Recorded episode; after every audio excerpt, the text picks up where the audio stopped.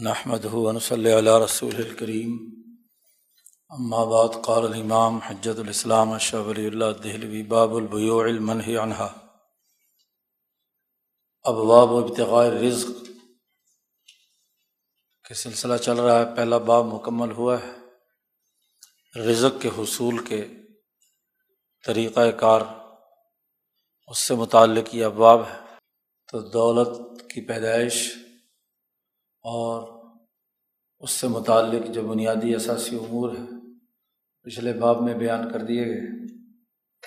پچھلے باب میں ایک اہم علمی قاعدہ یہ بیان کیا تھا، اصول اور ضابطہ کہ جب حکمران طبقے عیاش وجود میں آ جائیں تو وہ پیشوں اور معاملات کے اندر جو اصل کام کرنے والے شعبے ہیں، زراعت، تجارت اور صنعت، ان سے وابستہ لوگوں پر ظلم و ستم اٹھاتے ہیں، ظالمانہ ٹیکس لگاتے ہیں اور تعیش پسندی میں مبتلا ہو جاتے ہیں۔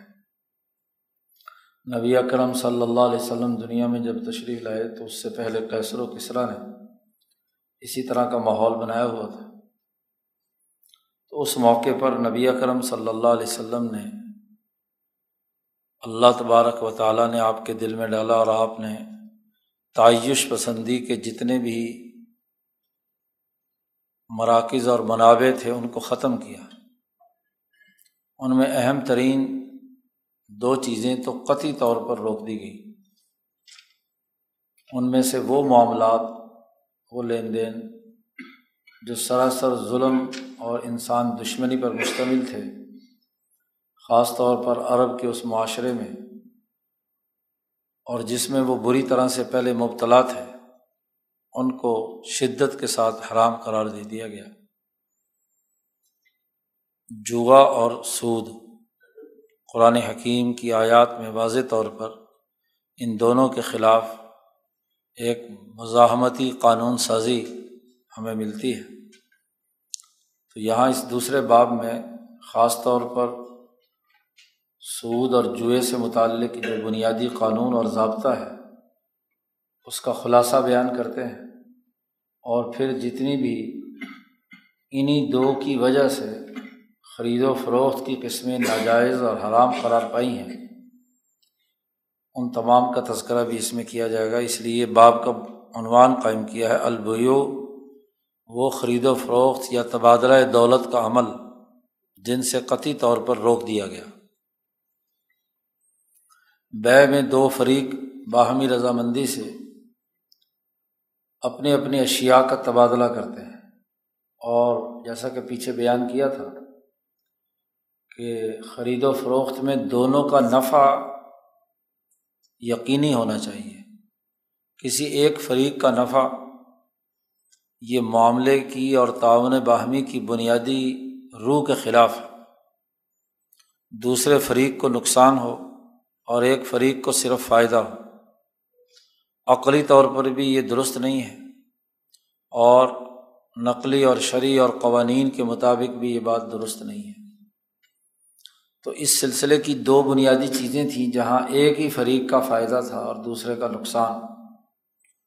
اور وہ جوا اور سود دو ایسی حرکتیں تھیں جو عربوں میں پائی جاتی تھیں، ان کی ممانعت کی گئی۔ اور اس کے حوالے سے سخت قانون سازی کی گئی۔ اسی حوالے سے شاہ صاحب ایک علمی قاعدہ بیان کرتے ہیں۔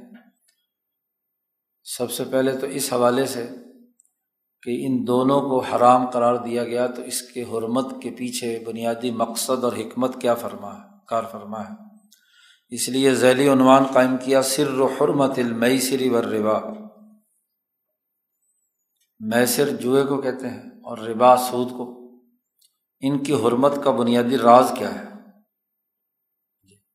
میں سے جوا جوئے کی تعریف یہ کی جاتی ہے کہ ملکیت اس شرط پر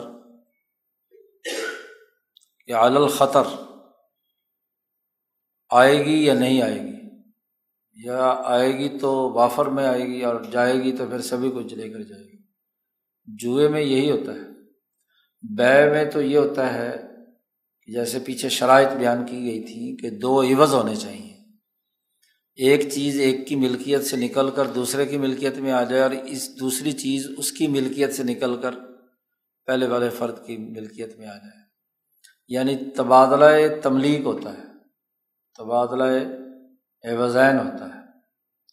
لیکن یہ جوئے میں اور ایسے ہی سود میں تبادلہ ملک نہیں ہوتا۔ ملک اعلیٰ سبیل الخطر ہے جوئے میں۔ اور سود کی جو حقیقت ہے وہ یہ کہ معاہدے میں شرط لگا دی جائے کہ اتنا اضافہ مجھے چاہیے ہاں کوئی بھی اس کی شکل ہو۔ وہاں اگرچہ سود میں تبادلہ افزائن تو ہوتا ہے لیکن ایک بغیر کسی عوض کے زائد چیز وصول کرتا ہے دوسرے کے مقابلے میں۔ تو ایسی زیادتی جس میں عوضین کے درمیان ایسا فرق ہو جو جھگڑے اور لڑائی کا باعث بنے، تو اس کو ممنوع قرار دے دیا گیا۔ اس کی تفصیل آگے آئی رہی۔ شاہ صاحب کہتے ہیں، سب سے پہلے قاعدہ بیان کیا۔ اے علم علمی طور پر جان لیجیے کہ ان المیسر سخت باطل سخت باطل اور حرام ہے۔ قرآن حکیم نے یہ لفظ یہودیوں اور عیسائیوں کے مالی معاملات کے بارے میں استعمال کیا۔ سماعون القضیبی اکالون الصحت جاسوسی کے لیے یہ بات سنتے ہیں اور حرام خوری کے لیے ارتکاب کرتے ہیں۔ حرام مال کھاتے ہیں۔ تو میسر کے بارے میں اللہ پاک نے صاف طور پر کہہ دیا کہ یہ گندگی ہے، یہ حرام ہے اور باطل ہے۔ لن اس لیے کہ شاہ صاحب کہتے ہیں اس میں لوگوں کے مالوں کو ان سے چھیننا ہے۔ اختطاف کا لفظ استعمال کیا۔ اچک لے جانا۔ جو شاطر ہوتا ہے، وہ دوسروں کا مال جھپٹ لیتا ہے۔ اختطاف کا ترجمہ، جھپٹنا، چھین لینا۔ جی۔ دوسرے کا مال جو ہے، لوٹ لینا۔ اچک لینا۔ اختطاف الاموال الناس منہم۔ لوگوں سے ان کی محنت، مشقت کی کمائی لوٹ لینا، اڑا لینا۔ معتمد علی اتباع جہلن۔ اور اس کی بنیاد کیا ہو؟ خالصتاً جہالت کی اتباع پر۔ کوئی پتہ نہیں، جوئے میں آپ کے پاس آتا ہے یا جاتا ہے۔ بے میں تو طے شدہ ہے کہ کچھ نہ کچھ آئے گا اور کچھ نہ کچھ جائے گا۔ آپ اپنی رضامندی سے تبادلہ کر رہے ہیں، لیکن جوئے میں اتباعی جہل۔ ایک دوسری بات حرص اور لالچ کہ بغیر کسی محنت اور مشقت کے دوسرے کی کمائی، محنت اور مشقت والی کو پر نظر رکھنا کہ وہ جلدی سے ہمارے پاس آ جائے۔ وہ امنیتن باطلتن، ایسی امید جو سراسر باطل ہے۔ ہر فریق اس نظر میں ہوتا ہے کہ دوسرے کا مال میرے پاس آ جائے۔ تو یہ باطل تمنا ہے، آرزو ہے۔ یعنی ہر فریق دوسرے کا نقصان سوچ رہا ہے۔ بے کی جو بنیاد تھی وہ تعاون باہمی تھا۔ اور تعاون باہمی میں یہ ہے کہ آپ دوسرے کو وہ چیز مہیا کر رہے ہیں جو اس کے پاس نہیں ہے۔ اور وہ آپ کو وہ چیز مہیا کر رہا ہے جو آپ کے پاس نہیں ہے۔ تو دونوں ایک دوسرے کی خیر خواہی کی نیت سے بے کریں گے تو یہ اصل بیگ کا مقصد تو یہی تھا کہ افراد ایک دوسرے سے نفع اٹھائیں اور ایک دوسرے کی خیر خواہی سوچیں، تعاون باہمی کی شکل ہو۔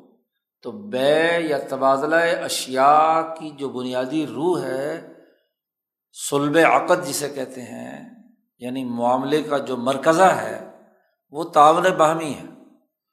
جی۔ تو جس معاملے میں تعاون باہمی نہیں، بلکہ ہر فریق کی نظر یہ ہے کہ دوسرے کی ملکیت پر قبضہ ہونا چاہیے یعنی اس کا نقصان، ہر جواری دوسرے کا نقصان چاہتا ہے، وہ اس کا نقصان چاہتا ہے۔ تو ایک ایسی تمنا اور آرزو ہے جس کی کوئی عقلی اور شرح بنیاد نہیں ہے عمریاتن بات لطن اور پھر ایک اور پہلو شاہ صاحب نے بیان کیا کہ وہ رقوبی غرر دھوکا ہے نا۔ ہر آدمی دوسرے کو دھوکا دینا چاہتا ہے۔ ایک قسم کا الجھاؤ پیدا کرنا چاہتے ہیں۔ کوئی تعاون باہمی کی شکل اس میں نہیں پائی جاتی۔ اور یہ چونکہ اس کو قمار عربی میں کہتے ہیں، یہ اسی شرط پر وجود میں آتا ہے کہ ایسی کوئی شرط لگا لی کہ اس شرط کی بنیاد پر کہا کہ تیری چیز میری ہوگی، میری چیز تیری ہوگی، اس طرح۔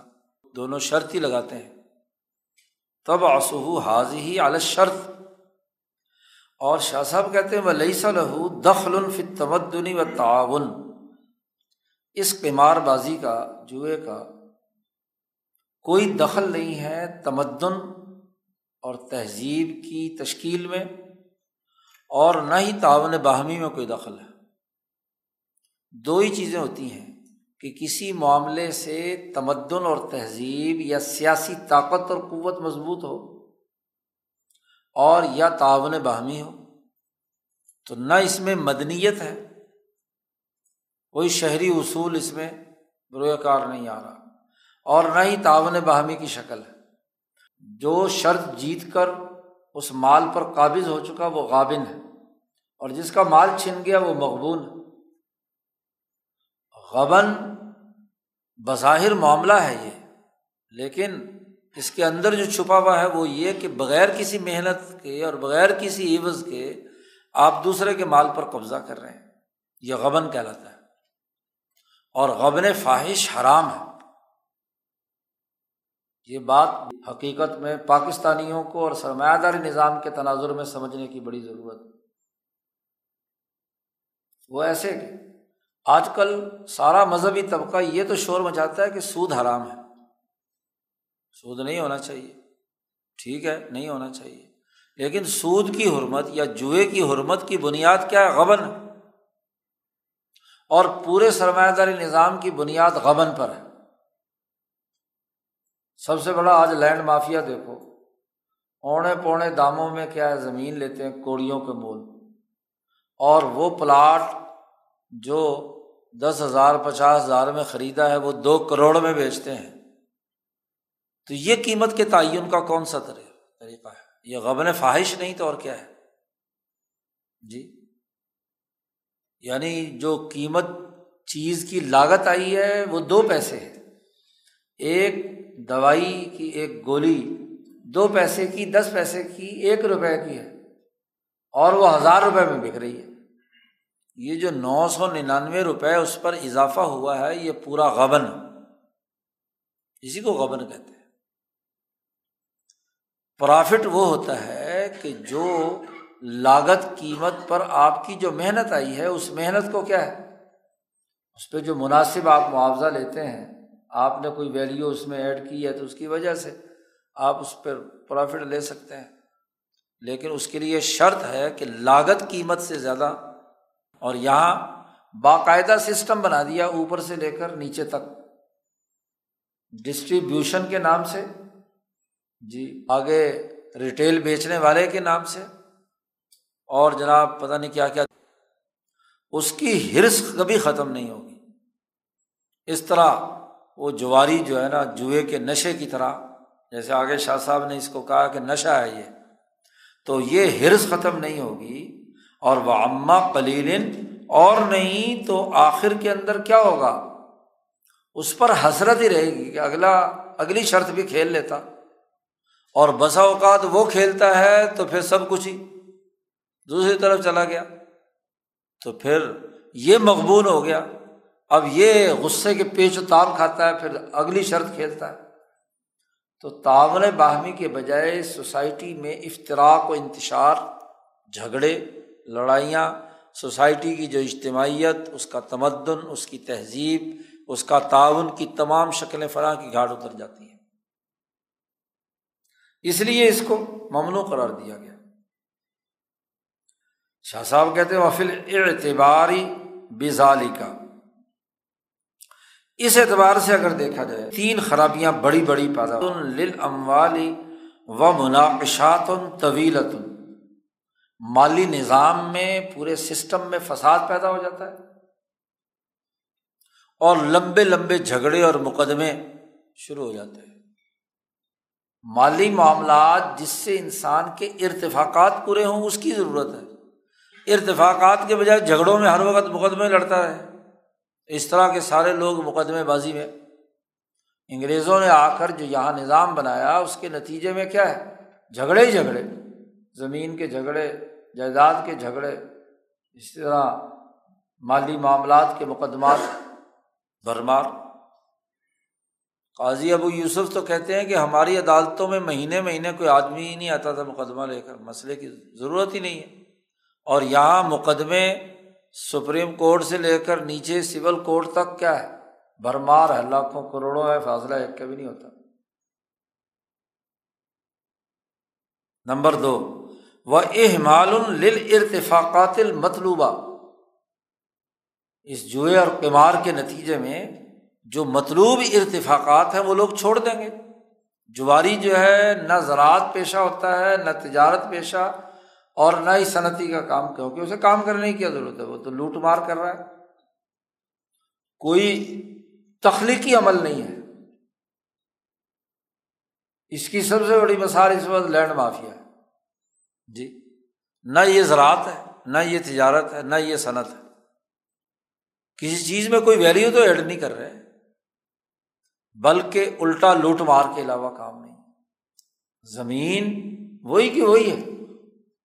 جو اصل مالک چلا آ رہا تھا، اس سے تو مفت میں لے لی۔ چند ٹکوں کے عوض لے لی۔ اور اس پر آپ نے ایسی کیا کام کیا ہے کہ جو راتوں رات وہ کروڑوں کا ہو گیا۔ بلکہ زراعت کو تباہ کیا جا رہا ہے۔ کاشتکاری کو کیا ہے؟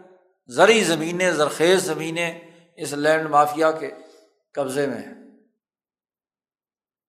تو اتفاقات مطلوبہ، ان کو محمل چھوڑا جا رہا ہے، بیکار کر دیا جا رہا ہے۔ لوگ بیچارے کاشتکار کچھ کماتا نہیں ہے، نہ تجارت پیشہ کماتا، نہ صدقات کماتا، جتنا لینڈ مافیا کماتا ہے۔ پلاٹوں کی لین دین، فائلوں کی لین دین، جس کے پیچھے بنیاد بھی کوئی نہیں۔ یہ تو کوئی جوئے سے بھی بڑھ کر کیا ہے غبن ہے۔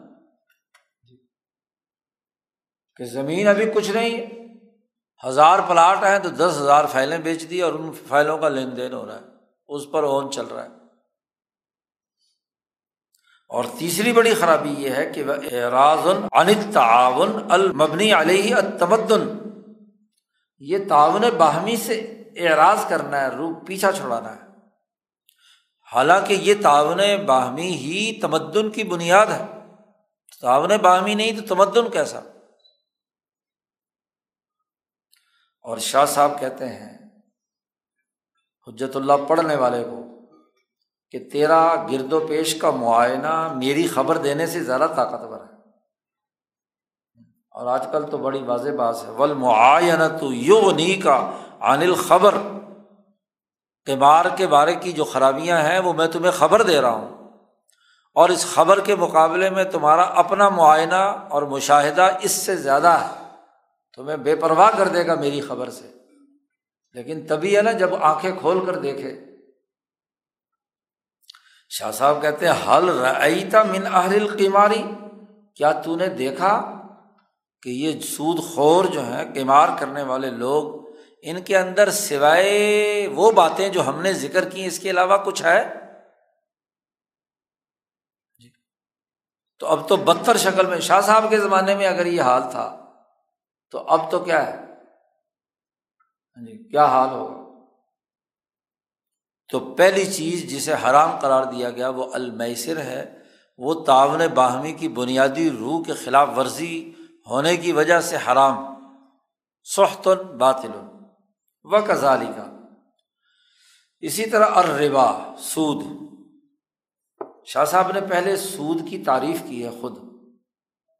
وہ القرض اللہ اکثرا او افضل مما اخذ سود یا ربا اسے کہتے ہیں کہ ایسے طور پر قرض لینا اس شرط پر کہ جتنا لیا ہے اس سے زیادہ دے گا وہ مقروض، مقرض کو۔ اور او افضل مما اخذا جو اس نے لیا اس سے زیادہ اچھا اور عمدہ لے گا۔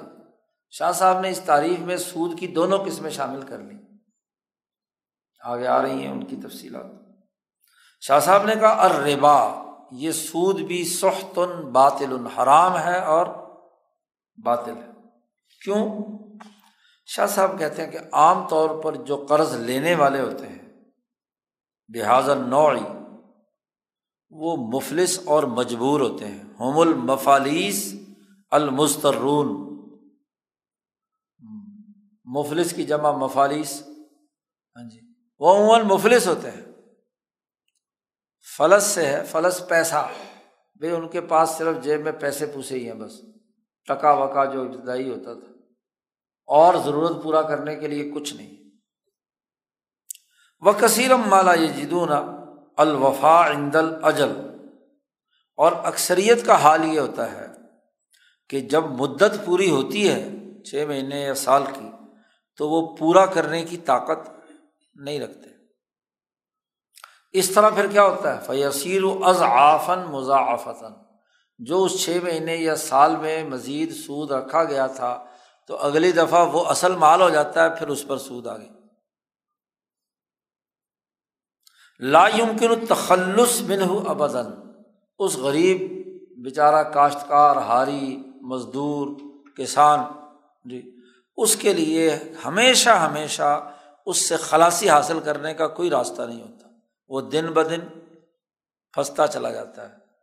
بٹا مزدور ہو یا کاشتکاری پہ کرنے والا مزدور ہو یا ہاں جی فیکٹریوں اور کارخانوں میں کام کرنے والا مزدور ہے بیچارے کو اپنی ضرورت پوری کرنے کے لیے کہیں سے قرض لینا پڑ جائے صحیح، تو پھر قرض سے کبھی جان نہیں چھوٹتی۔ شاہ صاحب کہتے وہ مزنت المناقشات عظیمت و خصومات مستطیرتن۔ یہ سبب اور علت بنتا ہے بڑے بڑے جھگڑوں کی اور لمبی دیر تک چلنے والے مقدمات کی۔ سود خوری کے مقدمات یہ ادا نہیں کر سکا، اب اس کے خلاف قرقی ہو رہی ہے، یہ ہو رہا ہے، وہ ہو رہا ہے، طرح طرح کی چیزیں چل پڑتی ہیں۔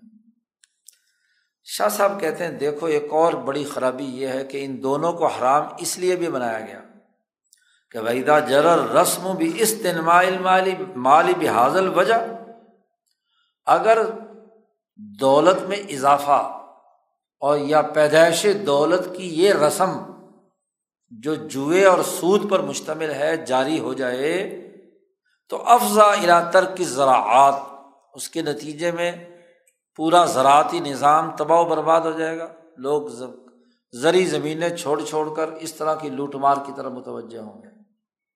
و صنعت صنعتی نظام سارا تباہ و برباد ہو جائے گا۔ اللہ ہی اصول المقاصب جو دراصل پیشوں میں اور دولت پیدا کرنے کے اصل بنیادی اثاثی اصول ہیں، دنیا بھر میں مسلمہ۔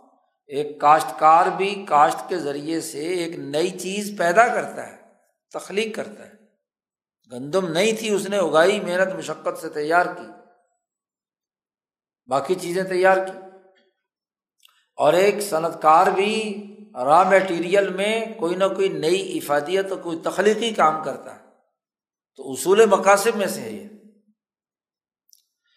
اور ولاشی یا فلعقودی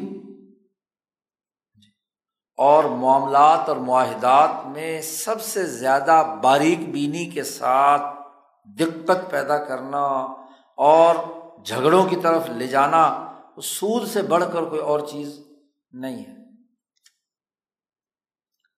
شاہ صاحب کہتے ہیں یہ دونوں پیشے، جوا کھیلنا اور سود خوری سود پر پیسے چڑھانا۔ یہ دونوں پیشے اگر کہا جائے اس کو تو بے منزلت سکر یہ نشے کی طرح ہے۔ منافذانی دونوں ضد ہیں، اصل اس اصول کے جو اللہ تبارک و تعالیٰ نے اپنے بندوں کے لیے رزق کمانے کے اصول مقرر کیے اس سے بالکل ضد ہے اور پھر ان کے اندر بڑی قباہت اور بڑے جھگڑے ہیں۔ اس لیے بل امروفی مسل ظال کا الشار ایسے معاملات میں جو اصل اصول مقاصد یا پیشوں کے بالکل خلاف ہوں، تو وہاں حکومت کو اختیار حاصل ہے، بلکہ شار علیہ السلام کو اللہ پاک اور نبی اکرم صلی اللہ علیہ وسلم کو یہ اختیار حاصل ہے کہ وہ فیصلہ کریں۔ کیا؟ یا تو یہ کہ اس پر ایسی سخت حد لگائیں کہ جس کے نتیجے میں وہ یہ کام کرنا چھوڑ دیں۔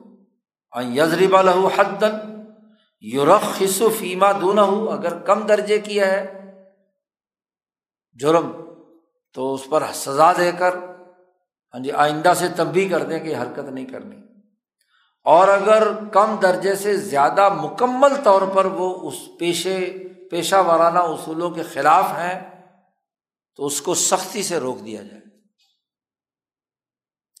سرے سے اس کو بند کر دیا جائے اور یا سختی سے روک دیا جائے۔ اب شاہ صاحب کہتے ہیں کہ جب نبی اکرم صلی اللہ علیہ وسلم دنیا میں تشریف لائے، تو میسر اور ربا، جوا اور سود دونوں عرب معاشرے میں پھیلے ہوئے تھے۔ شاہ آئینی فی العرب۔ اور ان دونوں کی وجہ سے بڑے بڑے جھگڑے عرب قبائل کے درمیان تھے، قبیلوں کی لڑائیاں ہوتی تھیں لا انتہا الحا ایسی لمبی چوڑی لڑائیاں تھیں جن کی کوئی انتہا نہیں، سو سو سال سے جنگیں چل رہی تھی وہ محاربات ان جنگیں چل رہی تھی وہ کانا پلیل ید و الا کثیر ہما کانا پلیل ہما ید و الا کثیر ہما ان دونوں کا جوئے اور سود کا ذرا سا ابتدا وہاں سے ہوتی ہے اور پھر پھیلتے پھیلتے زیادہ سے زیادہ اور پھر جھگڑے، لڑائیاں۔ یہ بالکل درست عمل نہیں تھا اور اس بات کا حقدار نہیں تھا کہ اس کو برقرار رکھا جائے، سوائے اس کے کہ اس پر قو اور فساد کا حکم لگایا جائے پورا پورے طور پر۔ اور ان کو مکمل طور پر بند کر دیا جائے۔ فیون ہا ان ہما بالکل لیا اس لیے نبی کرم صلی اللہ علیہ وسلم نے آتے ہی تعیش پسندی یا بغیر کسی کام کاج کے دولت کمانے کے دونوں طریقوں پر پابندی لگا دی۔ قرآن نے واضح نصوص قطعیہ کے ذریعے سے ان دونوں کے بارے میں کہہ دیا کہ جائز نہیں ہے۔ احل اللہ البیہ و ہر رمر ربا سود حرام ہے، بے حلال ہے۔ اسی طرح خمر کے ساتھ جوئے کا ذکر کیا کہ انم الخمر والمئی سے واضح طور پر حکم دے دیا۔ تو بظاہر یہ معاملہ ہے دو فریقوں کے درمیان، لیکن یہ دونوں، یہ جو معاملہ ہے، اس میں ایک میں تو ایک طرف عوض ہے ہی نہیں، دوسرے میں ہے تو مقدار سے زیادہ ہے۔ عوض اس کے بدلے میں کچھ نہیں آ رہا۔ دوسرا علمی قاعدہ اور ضابطہ یہاں بیان کر رہے ہیں کہ یہ جو ربا ہے مطلق حرام قرار دیا گیا۔ پھر ربا کی دو قسمیں علم اندر ربا اعلیٰ وجہ نہیں سود جو ہے، اس کی دو قسمیں ہیں۔ ایک سود حقیقی اور ایک وہ محمول علیہ۔ اس حقیقی سود پر اسے محمول کر کے اسے بھی حرام قرار دے دیا گیا۔ عمل حقیقی حقیقی سود جو ہے اس کا تعلق تو قرضوں سے متعلق ہے۔ فہو فدیون اور ہم پیچھے بیان کر کے آئے ہیں کہ یہ سود خوری کے اندر معاملات کو جائز قرار دینے کی جو عقلی وجہ ہے، اس کا بالکل الٹ۔ قل لی موضوع المعاملات۔ معاملات جس کام کے لیے وضع کیے گئے ہیں، اس کا بالکل الٹ ہے۔ کہ بغیر کسی عوض کے دوسرے کا مال لینا چاہتے ہیں آپ۔ اور بے کا مقصد یا معاملے کا مقصد تو تعاون باہمی تھا۔ تعاون باہمی کے بجائے یہاں ایک دوسرے کو ڈز پہنچانے کی نیت کے ساتھ معاملہ کیا جا رہا ہے۔ شاہ صاحب فرماتے وہ ان ناس کانو منہمکین فی فل جاہلیتی اشد ان ہماکن کہ لوگ اس زمانے میں اس سود خوری کے اندر، جاہلیت کے زمانے میں بہت زیادہ شدت کے ساتھ منہمک اور مشغول تھے۔ اور اس کی وجہ سے بڑے لمبے لمبے جھگڑے اور لڑائیاں ہو رہی تھیں۔ اور اس کا تھوڑا سا عمل زیادہ کی طرف بھڑکا رہا تھا۔ تو نبی اکرم صلی اللہ علیہ وسلم نے اس کا دروازہ مکمل بند کر دیا اور ولدالی کا نازالہ فی القرآن فی شان ہی ماں نازالہ سود کے حوالے سے جو بھی اللہ نے سخت ترین الفاظ استعمال کیے ہیں کہ سود خور ایسے ہی ہے کہ وہ ایسا ہی ہے جیسے جن چڑھا ہوا ہو کسی کو، بھوت سوار ہو کسی کے اوپر جو سود خور ہے۔ فی شانی ماں نازلہ آیات کے حوالے نیچے دیے ہوئے ہیں۔ یہ سود حقیقی ہے جو کسی کو قرض دیا جائے اس شرط پر کہ جو کچھ دیا گیا ہے، اتنی مدت گزرنے کے بعد وہ پیسے اور اس کے ساتھ کچھ زائد جو بھی طے ہو جائے پرسنٹیج دوسرا جو ہے وہ ریبل فضل ہے۔ وہاں چیزیں تو ایک دوسرے کے تبادلہ کا عمل ہو رہا ہے، لیکن ریبل فضل وہ کہلاتا ہے کہ ایک طرف سے چیز تھوڑی ہے، دوسری طرف سے چیز کی مقدار زیادہ ہے۔ تو جو مقدار زائد ہے، اس کی طرف سے ایک فریق کوئی عوض نہیں دے رہا۔ اس کو ریبل فضل کہتے ہیں۔ اور اس ریبل فضل کی حرمت کی اصل بنیاد قرآن پاک نہیں ہے۔ جو رواج جو سود حقیقی ہے، وہ تو قرآن پاک نے کھول کر بیان کر دیا، قرضوں سے متعلق۔ یہ دوسرا جو ریب الفضل جسے کہتے ہیں، اس کی بنیاد حدیث ہے اور حدیث بھی حدیث مشہور ہے۔ حدیث مستفیض کے لفظ استعمال شاہ صاحب نے کیا ہے کہ جس کو تین یا تین سے زیادہ صحابی روایت کریں، وہ حدیث ہے مستفیض یعنی ایک صحابہ کی جماعت جسے روایت کر رہی ہے نبی اکرم صلی اللہ علیہ وسلم سے۔ ایک حدیث وہ کہلاتی ہے جسے خبر واحد کہتے ہیں۔ کہ ایک صحابی نے وہ واقعہ نقل کیا آگے، یا بات نقل کی ہے۔ تو ایک خبر واحد کی حیثیت قانونی طور پر اس درجے کی نہیں ہوتی، وہ ضن غالب کا فائدہ دیتی ہے۔ اور جو حدیث مستفیض یا مشہور جسے کہتے ہیں، وہ گویا کہ صحابہ کی ایک جماعت اسے روایت کر رہی ہے۔ تو اس کی طاقت اور قوت اور اس کے حکم کی جو نوعیت ہے، وہ بڑی شدید ہوتی ہے۔ یہ مشہور حدیث ہے۔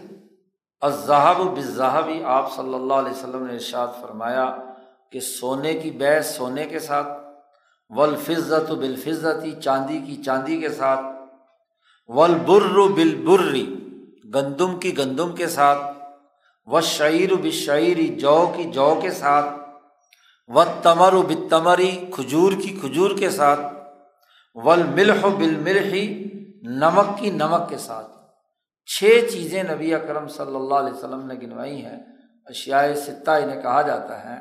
ان دونوں کی بے ایک دوسرے کے ساتھ تبادلہ۔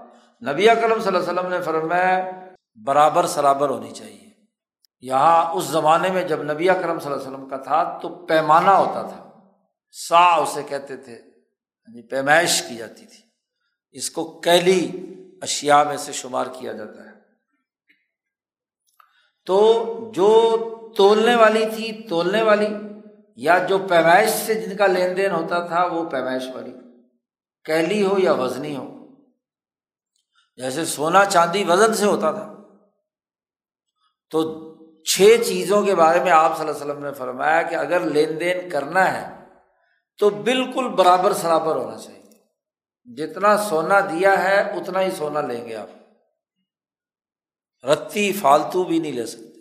ایسے ہی چاندی کا، ایسے ہی گندم کا، ایسے ہی کھجور کا، ایسے ہی جو کا، ایسے ہی ہاں جی، گندم اور نمک کا۔ حضور نے فرمایا، ایک تو مسلم بھی مسلم ہونا چاہیے۔ دونوں برابر۔ سوام بھی سوائن پھر مزید وضاحت کے لیے کہا کہ بالکل سوام بھی سوائن مساوات ہو۔ اور تیسری ایک اور بات بھی فرمائی، یدن بھی یدن ہو، نقد و نقد ہونا چاہیے۔ ایک ہاتھ سے دو اور دوسرے ہاتھ سے لو۔ اتنا وقفہ بھی درمیان میں نہیں ہونا چاہیے کہ جی دیا اور پھر تھوڑی دیر بعد وہ دوسرا نکال کر دے۔ نہیں، اس کے ہاتھ میں اپنی چیز پکڑی ہوئی ہو، اس کے ہاتھ میں اپنی چیز پکڑی ہوئی ہو۔ یدم بھی یا دن ایک ہاتھ سے دو اور ایک ہاتھ سے لو۔ نبی اکرم صلی اللہ علیہ وسلم نے فرمایا کہ یہ چھ چیزیں ایسی ہیں کہ اگر ان کی صنف بدل گئی، مثلاً جو اور گندم کے درمیان آپ تبادلہ کر رہے ہیں، کھجور یا نمک کے درمیان تبادلہ کر رہے ہیں، تو یہ جو تبادلہ ہے، اگر صنف بدل گئی فیض حاضل اصناف فبیڑوں کے فشے تم پھر حضور صلی اللہ علیہ وسلم نے فرمایا، جیسے چاہے مرضی، خرید و فروخت کرو۔ مقدار بڑھ کم زیادہ ہو گئی نا۔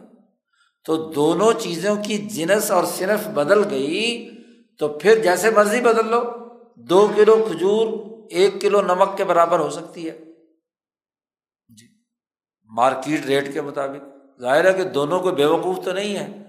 دونوں کے لیے وہ شرطیں یاد رکھیے جو پیچھے ہیں۔ عاقلین، بالغین، حرین، دونوں آزاد ہوں، کوئی غلام نہ ہو۔ دونوں عقل مند ہوں، دونوں بالغ ہوں، دونوں کو غور و فکر کا موقع ملے۔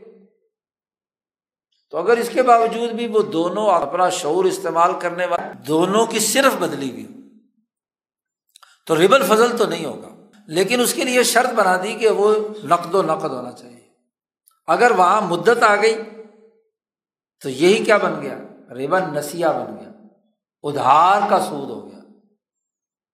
یعنی ادھار کی وجہ سے آپ زائد لے رہے ہیں یا دے رہے ہیں، تو وقت کی کوئی قیمت نہیں ہے کہ وقت کی بنیاد پر آپ، ادھار کی بنیاد پر آپ کسی سے کوئی فالتو چیز وصول کریں۔ تو یہ حدیث ہے، یہ حدیث مستفیض ہے، مشہور ہے، اور یہی بنیاد ہے سودی پورے نظام کی ممانعت کی جی قرض والا جو سود ہے وہ تو قرآن کی وجہ سے حرام ہے۔ اس میں تو بالکل واضح طور پر اسے حرام قرار دے دیا گیا۔ اور جو یہ باقی سود کی دو قسمیں ریبل فضل اور ریبل نسیہ، وہ اس حدیث سے ثابت ہے یہ حدیث مستفیض ہے، مشہور ہے، جماعت صحابہ اسے روایت کرتی ہے اور چاروں آئم فقہا کا اس پر اجماع ہے۔ چاروں کیا؟ بلکہ تمام مسلمان فرقوں کا اجماع ہے۔ شیعہ ہوں یا سنی ہوں؟ کسی کا اس بارے میں کوئی اختلاف نہیں۔ ہے فبی کے فرشی تم اضاکہ نہ یدم بھی دن شاہ صاحب کہتے ہیں وہ مسمہ بر ربا اس کو ربا کہتے ہیں تغلی زن و تشبیہن لہو بر ربل حقیقی اصل ربا تو وہ ہے جو قرآن نے بیان کیا۔ اس کو اس کے ساتھ مشابت کی وجہ سے اور اس سے ممانعت کی وجہ سے اس کو بھی ربا ربل فضل یا ربن نسیہ یہ شاہ صاحب بات اس لیے کہہ رہے ہیں کہ اس حدیث میں کہیں اس خرید و فروخت کے لیے لفظ ربا استعمال، شاہ صاحب کا کمال یہ ہے کہ حضور صلی اللہ علیہ وسلم کی زبان مبارک سے نکلے ہوئے جملوں کی جو قانونی حیثیت ہے، اس کو نمایاں کرتے ہیں۔ ایک بات وہ جو آپ صلی اللہ علیہ وسلم کی زبان مبارک سے یا قرآن حکیم نے جس کو بطور اصطلاح کے استعمال کیا ہو اور ایک وہ جو بعد کے فقہ نے اسے مقرر کیا ہو تو درجے کا تو فرق ہے نا۔ یہ باریک سا فرق دوسرے لوگ نہیں پیش نظر رکھتے، لیکن شاہ صاحب اس کو بڑی اہمیت دیتے ہیں۔ اور اس کی وجہ یہ ہے شاہ صاحب فرماتے ہیں کہ حضرت محمد مصطفیٰ صلی اللہ علیہ وسلم نے ایک سسٹم دیا ہے، نظام بنایا ہے۔ تو دین کوئی اندازے کی بنیاد پر کئی دفعہ گزر چکا ہے۔ لئی صفی دین اللہ جزاف۔ اللہ کے دین میں اندازے اور اٹکل پچو نہیں ہے، بلکہ وہ ایک سسٹم کے تحت۔ تو آپ صلی اللہ علیہ وسلم کی زبان مبارک سے کچھ جو لفظ نکلا ہے تو اس کی ایک قانونی حیثیت، نسی حیثیت۔ ہے تو اس کو ربا جو علماء کہتے ہیں یا بعد کے لوگوں نے اس کا ربا، صحابہ نے اور تعبین نے نام رکھا، وہ ربائے حقیقی سے مشابت کی وجہ سے ہے اور تغلیزن ہے۔ یہ ایسے ہی جیسے نبی اکرم صلی اللہ علیہ وسلم نے فرمایا، یا عربوں میں یہ بات تھی کہ کہ المنجم کاہن، کہ جو نجومی ہوتا ہے وہ کاہنی تو ہوتا ہے۔ حالانکہ دونوں کے کہانت میں اور نجومی میں درمیان زمین آسمان کا فرق ہے۔ علم نجوم والا تو صرف ستاروں کو دیکھ کر بات کرتا ہے ذائچے بناتا ہے، اور اس کے نتیجے میں کیا ہے؟ پیشین گوئیاں کرتا ہے۔ اور کاہن وہ ہوتا ہے کہ جس کا دعویٰ یہ ہوتا ہے کہ اس کے پاس کوئی جن آتا ہے۔ جن قبضہ کیے ہوئے ہیں، اور وہ اوپر سے کوئی خبریں لے کر آئے ہیں اور وہ بتا رہے ہیں، اس کو کاہن کہتے ہیں۔ تو کہانت تو قطعی طور پر کیا ہے؟ ممنوع اور حرام ہے۔ علم نجوم کی کچھ پیشن گوئیاں درست بھی ہو سکتی ہیں اور غلط بھی ہو سکتی ہیں اور علم نجوم کے قاعدے کم از کم ستاروں کے جو ظاہری اثرات ہیں، مثلاً چاند کے یا سورج کے، جیسے سمندر میں مد و جذر ہونا یا گرمی کا سمندر، سورج کی وجہ سے گرمی اور حرارت کا پیدا ہونا، اس میں کون سے بڑی نجومی کی بات ہے؟ تو یہ تو اگر کوئی نجومی یہ بات بتلائے تو کوئی صحیح بھی ہو سکتی ہے۔ اور وہ بھی یف ہم اور یہ بات سمجھ میں آتی ہے نبی اکرم صلی اللہ علیہ وسلم کے اس قول سے کہ آپ نے رب الفضل کے لیے تو لفظ استعمال ربا کا نہیں کیا، لیکن اس حدیث میں یہ دوسری حدیث لائے ہیں۔ جی بخاری اور مسلم کی۔ تو نبی اکرم صلی اللہ علیہ وسلم نے لا ربا اللہ فن نسیہ جی کہ ادھار میں سود ہوتا ہے۔ یہ الفاظ اس میں ربا کا لفظ استعمال فرمایا ہے۔ آپ صلی اللہ علیہ وسلم نے۔ تو رب الفضل بھی جی وہ گویا کہ اسی کے اندر شامل ہے۔ ربا، اس لیے وہ قرار دیا گیا۔ شاہ صاحب کہتے ہیں کہ جب یہ بات واضح ہو گئی تو سما قصر شرعی استعمال اور ربا حاضل معنی پھر شریعت میں ربا کے لفظ کا استعمال اس معنی پر بڑی کثرت سے ہونے لگا رب الفضل میں یہاں تک کہ وہ ایک حقیقت شریعہ بن گئی اور گویا کہ امت کے اجماع سے سود کی حقیقت میں ہاں جی یہ دو قسمیں رب الفضل اور ربن نسیہ وجود میں آ گئی شاہ صاحب کہتے ہیں کہ یہ سود خوری کے حرمت اور اس کے حرام ہونے کا راز یہ ہے، سر التحریم، کہ اللہ تبارک و تعالیٰ رفاہیت بالغاہ کو پسند نہیں کرتے۔ ان اللہ تعالیٰ یکرا اور رفایت البالغ کل حریر، ریشم کے کپڑے پہننا۔ یا ایسے ارتفاقات جن کو پورا کرنے کے لیے دنیا کی طلب میں اور اس کی تلاش میں انتہائی غوطہ زن ہونا پڑتا ہے۔ امعان، گہرائی میں چلانگ لگانی پڑتی ہے۔ یعنی ایسی ضروریات اور تعیشات پیدا کر لیں کہ ان کے لیے ہر وقت چوبیس گھنٹے بیل کی طرح ہاں جی کولو کے بیل کی طرح آدمی کام ہی کام کرتا رہتا ہے۔ ایسی کوٹھی ہونی چاہیے، ایسا بنگلہ ہونا چاہیے، ایسا ہاں جی صوفہ ہونا چاہیے، ایسی فلانی ہونی چاہیے۔ تو رفاہیت بالغات جس میں آدمی چوبیس گھنٹے صرف کمائی کی دھن میں لگا رہے، تو وہ اپنا انسانیت کے اصل جو فرائض اور ذمہ داریاں ہیں، وہ ان سے کیا ہے؟ قافل ہوگا۔ جیسے مثلاً سونے اور چاندی کے برتنوں کا استعمال۔ ایسے زیورات جو سونے سے بنے ہوئے ہیں۔ ہاں جی سونے سے تیار کیے گئے ہیں اور ان میں بھی بہت مینا کاری اور جیسے مثلاً ہاں جی ایسے کڑے پہننا جھانجرے پہننا، خلخال اسے کہا، یا تو گلے میں گانی پہننا ہاں جی مردوں کے اندر خاص طور پر، وقت تدقیق فلم عیشہ اور معیشت کے معاملات کے اندر انتہائی باریک باریک چیزوں کے اوپر، کلر سکیم ایسی ہونی چاہیے، لائٹیں ایسی ہونی چاہیے، فلانا ایسا ہونا چاہیے۔ ہر وقت اسی کاموں میں الجھا ہوا ہے۔ وقت تعمق فیحا اور اس میں انتہا پسندی اختیار کرنا۔ یہ سب رفاہیت بالغاہ کی شکلیں ہیں جن کو اللہ تعالیٰ انتہائی ناپسند کرتا ہے مکرو سمجھتا ہے۔ اور اللہ کا جو مکرو ہوتا ہے، وہ مکرو ہے تحریمی ہوتا ہے۔ لہنا ظال کا اس لیے کہ یہ انسان کو اسفل الصافلین میں دھکیلنے اور ہلاکت میں مبتلا کرنے کا ذریعہ بنتا ہے۔ صارف الفکارم الا الوان مظلمت وہ انسانوں کے افکار کو ایسے ظلمتوں والے رنگوں کی طرف تبدیل کر دیتا ہے کہ ہر وقت اس کے دماغ پر وہ ظلمت کے افکار ہی چھائے۔ وہ ایک لمحے کے لیے بھی اطمینان سے اللہ کو یاد کرنے یا بندے کا پتر بن کر رہنے کی صلاحیت سے محروم ہو جاتا ہے۔ بس ہر وقت کمائی کرنی ہے۔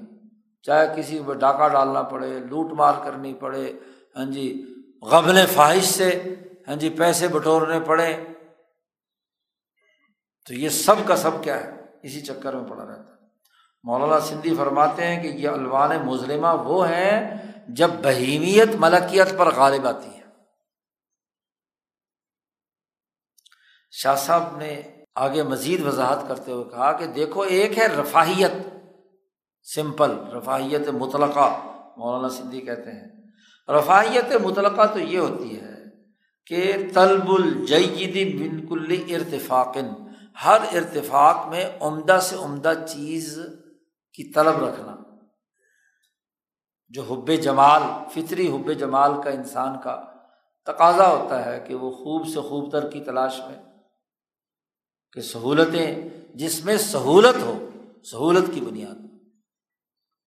اور ول اعراض عن ردی ہی اور جو ردی چیز ہے، کمزور رو چیز ہے، اس سے اعراض کرنا، اس سے روگردانی کرنا، اور خوب سے خوب تر کی طرف جا، جانا حب جمال کے تقاضے سے، یہ حقیقت رفاہیت ہے۔ اور ارتفاق یعنی اس چیز کے حاصل کرنے سے کام میں سہولت پیدا ہو، آسانی پیدا ہو، وہ رفاہیت مطلقہ۔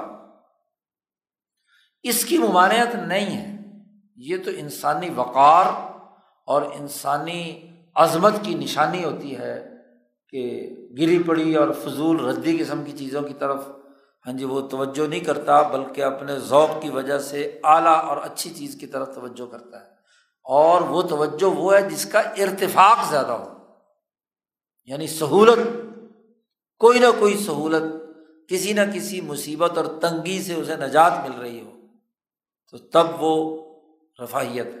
اور وہ رفاہیت البالغ رفاہیت بالغ یہ ہوتی ہے کہ اعتبار الجودا وردا فل جنس الواحد۔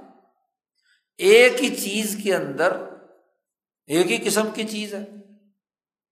اس کے اندر عمدہ اور ردی کا فرق کرنا۔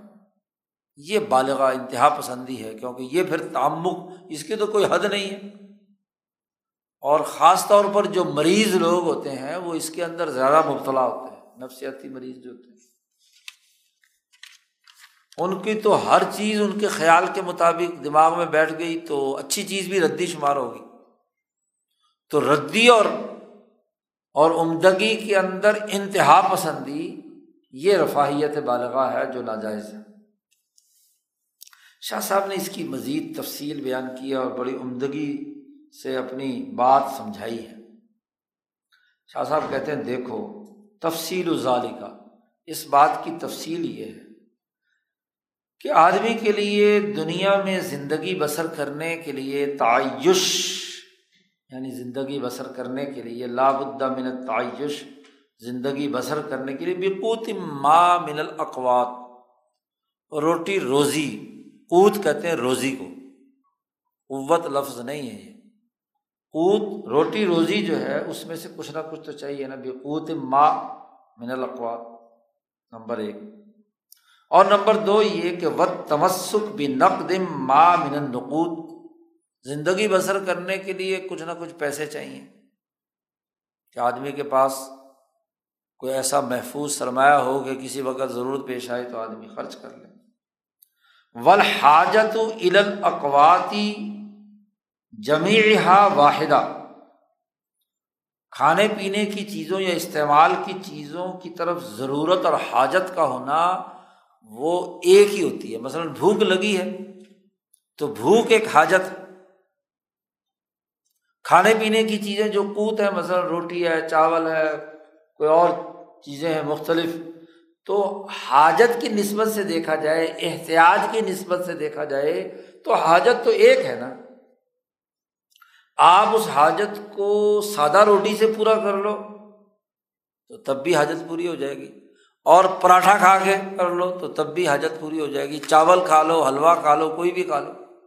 اسی طرح ول حاجت نقود سونے اور چاندی کی جو حاجت ہے، اس کی بھی ایک حاجت ہے جمیع و واحدہ۔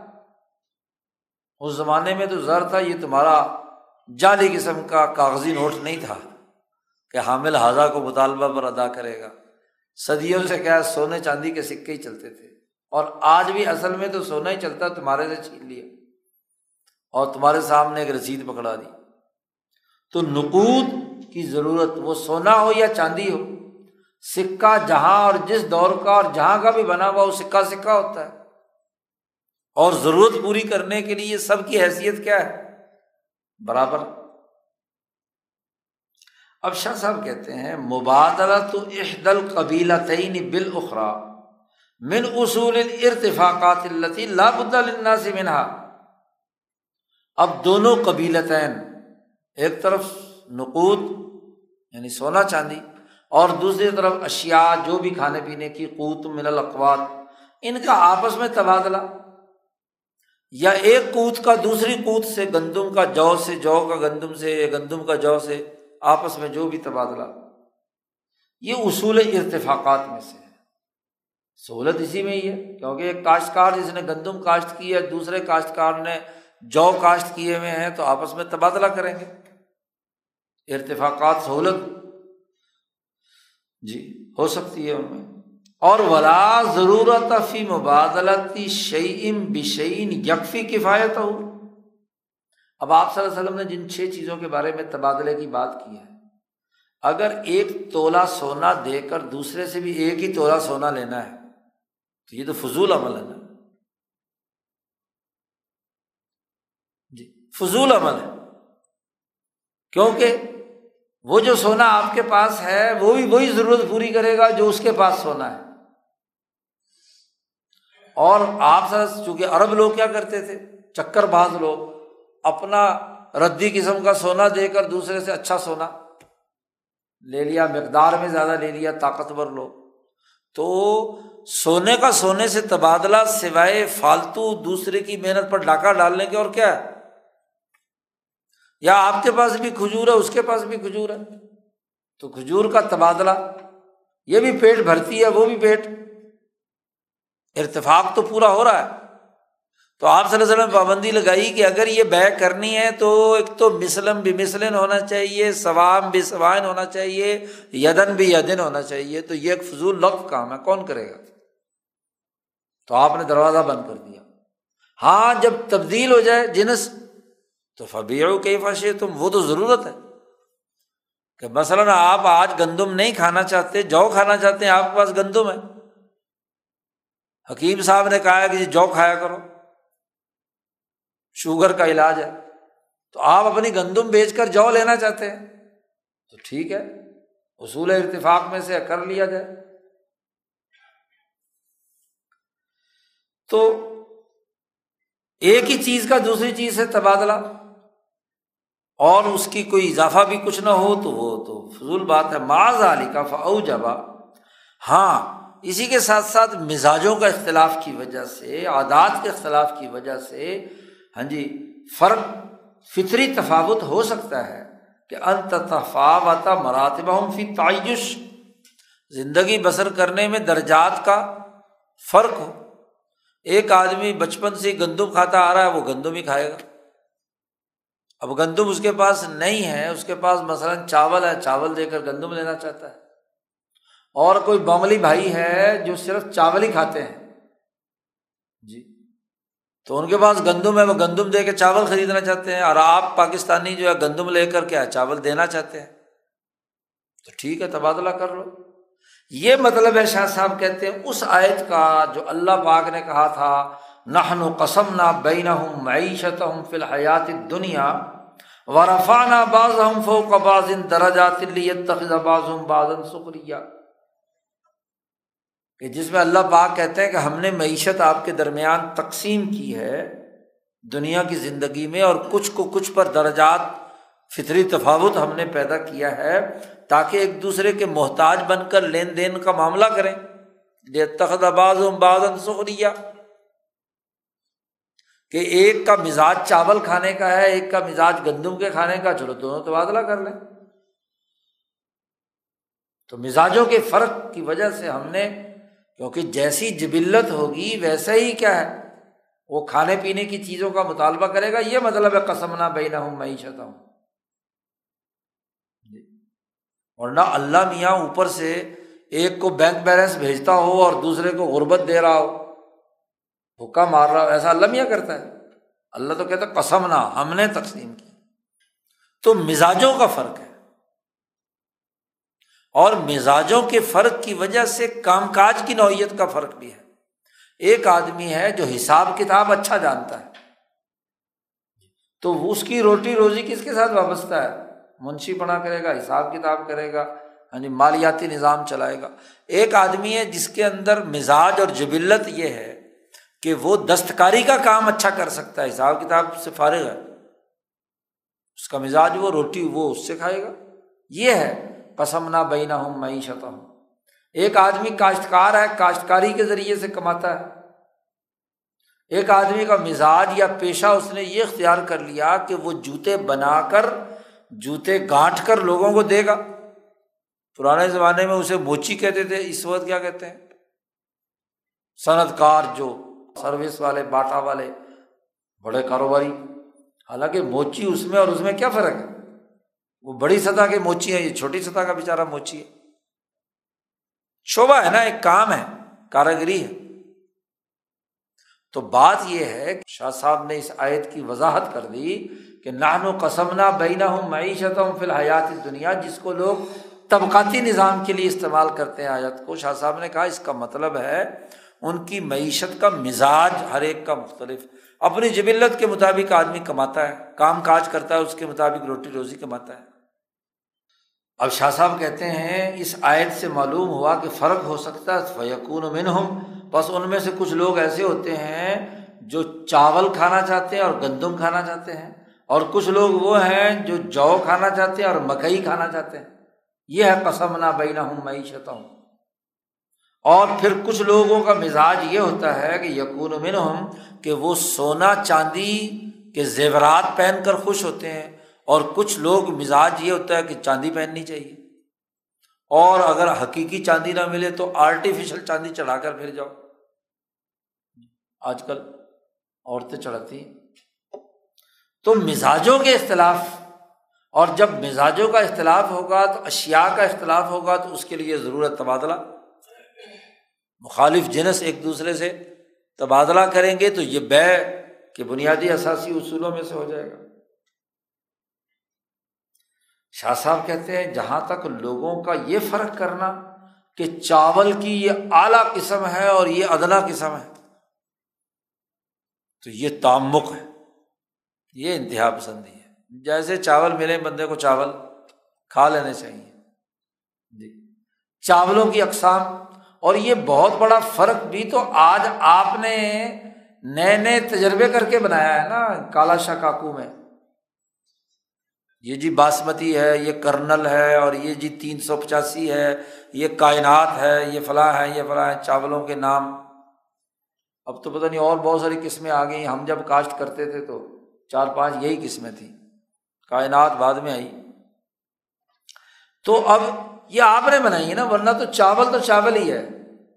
ایسے ہی گندم کے بھی آپ نے نئے جب سے برانڈ ستر اسی سال سے کیمیکل زدہ گندم کھلا کر سب کو شوگر کر رکھی ہے، اس وقت سے قسمیں آ گئی نا گندم کی۔ ہاں جی ورنہ تو گندم ایک ہی ہوتی تھی۔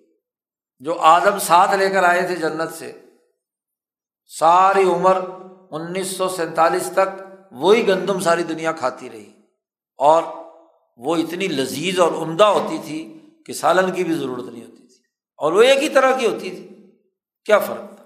یہ تم نے نئی نئی ورائٹیاں جو ہے نا یعنی نئے نئے کیمیکل داخل کر کے تو بھائی تم نے خود مصیبت کھڑی کی ہے نا کہ یہ گندم دے کر یہ لینی ہے، یہ گندم دے کر یہ لینی ہے۔ ورنہ تو شاہ صاحب کہتے گندم گندم میں کیا فرق ہے؟ وہ اعتبار و فضلی باز یا اعلیٰ باز اور یہ اعتبار کرنا اور یہ امتیاز کرنا یا اسی طریقے سے صنعت دقیقہ فضاب کا اعتبار کرنا یا اس کی تیاری کے جو مختلف طبقات ہیں اس کے مطابق کرنا، تو شاہ صاحب کہتے ہیں یہ حد سے تجاوز کرنے والے تعیش پسند اور اجمیوں کی عادت ہے۔ یہ اصراف کرنے والے لوگوں کا کام ہے کہ ارتفاق سے اوپر بڑھ کر اس طرح کی نازک اندامیوں میں مبتلا ہو گیا کہ جی فلاں برانڈ کا جو ہے چاول ہے وہ کھانا ہے اور فلانی برانڈ کی گندم کھانی ہے، تو برانڈیڈ چیزیں استعمال کرنی چاہے کیمیکل کتنا ہی اس میں داخل ہو۔ اور شاہ صاحب کہتے ہیں، دنیا میں اس کے اندر گہرائی اختیار کرنا یہ انتہا پسندی اور تعمک ہے اور تعمک سے شریعت نے منع کیا۔ فل مسلح تو حاکمتن تو مسلط اس بات کا فیصلہ کرتی ہے کہ اس کا دروازہ ہی بند کر دیا جائے۔ تعمقات اور تعیشات اور رفاہیت بالغاہ ختم ہونی چاہیے۔ اب اس بات پر تو تمام کا اتفاق ہے کہ سود حرام ہے، تمام فقہ شاہ صاحب کہتے و تفتن الفقہ انر روا المحرم یجری فی غیر الاعیان ستہ المنسوس علیہ فقہ نے یہ بات سمجھی ہے کہ وہ سود جو حرام قرار دیا گیا ہے، یہ صرف ان چھ چیزوں میں ہی بند نہیں ہے۔ تمام فقہ نے۔ بلکہ ان چھ کے علاوہ اشیا کے اندر بھی یہ سود کا حکم جاری ہوگا۔ یہ چھ چیزیں تو وہ ہیں جو آپ صلی اللہ علیہ وسلم نے اپنی زبان مبارک سے بیان کر دی۔ باقی جتنی بھی اجناس اور اشیا ہیں، وہ بھی اگر ہم مثل ہیں جی تو وہ ان میں یہ ہاں جی مسلم بے مسلم سوام بھی سوائن یدم بھی یدن شرط۔ تمام فقہ کے نزدیک۔ کیونکہ تمام فقہ اس بات پر متفق ہیں کہ یہ چھ چیزیں حسر بند نہیں ہیں۔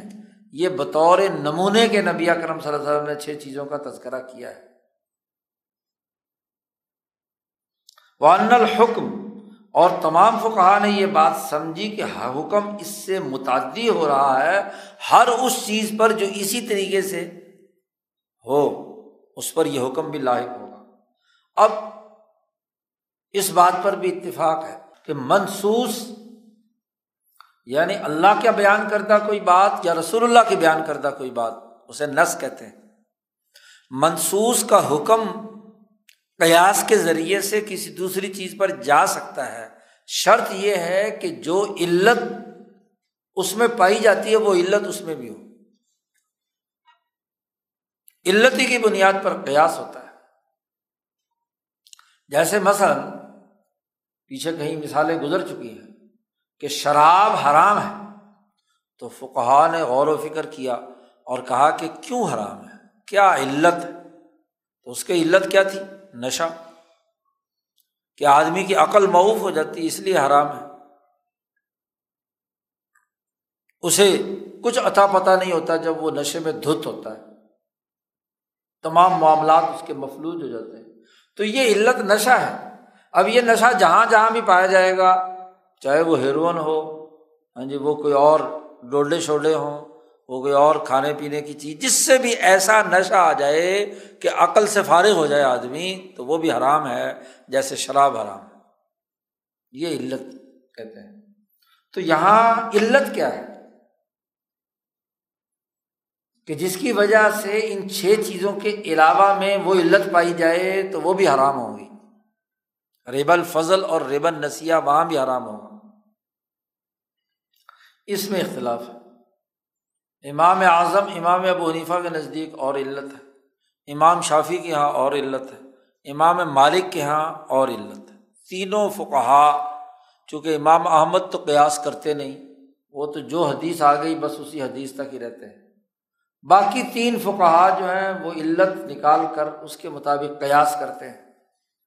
تو تینوں فقہا کی علت الگ الگ ہے۔ امام اعظم، امام ابو حنیفہ رحمۃ اللہ علیہ نے تو یہ علت نکالی کہ قدر، جنس اور قدر، دو چیزیں۔ جنس شرط ہے اور قدر علت تو وہ یہ کہتے ہیں کہ یہ جہاں بھی پائی جائیں گی۔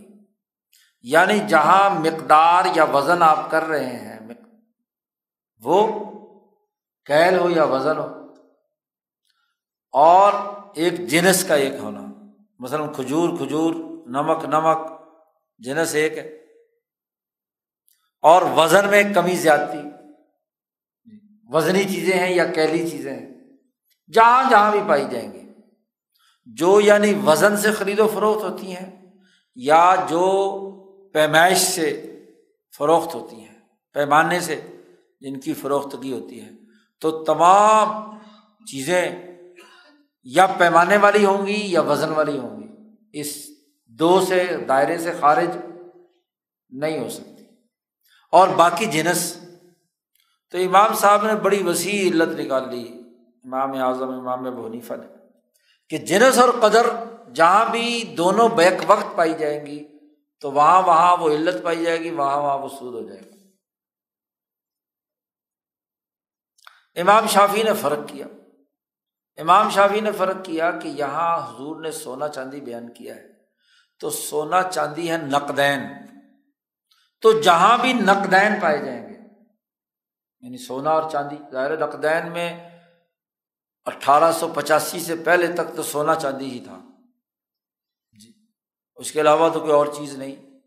لیکن اگر کسی سوسائٹی میں ہاں جی کوئی بھی جس کو سکہ بنا دیا گیا ہے تو ہر سکے کے اندر بھی یہی قانون اور ضابطہ جاری ہوگا۔ جی۔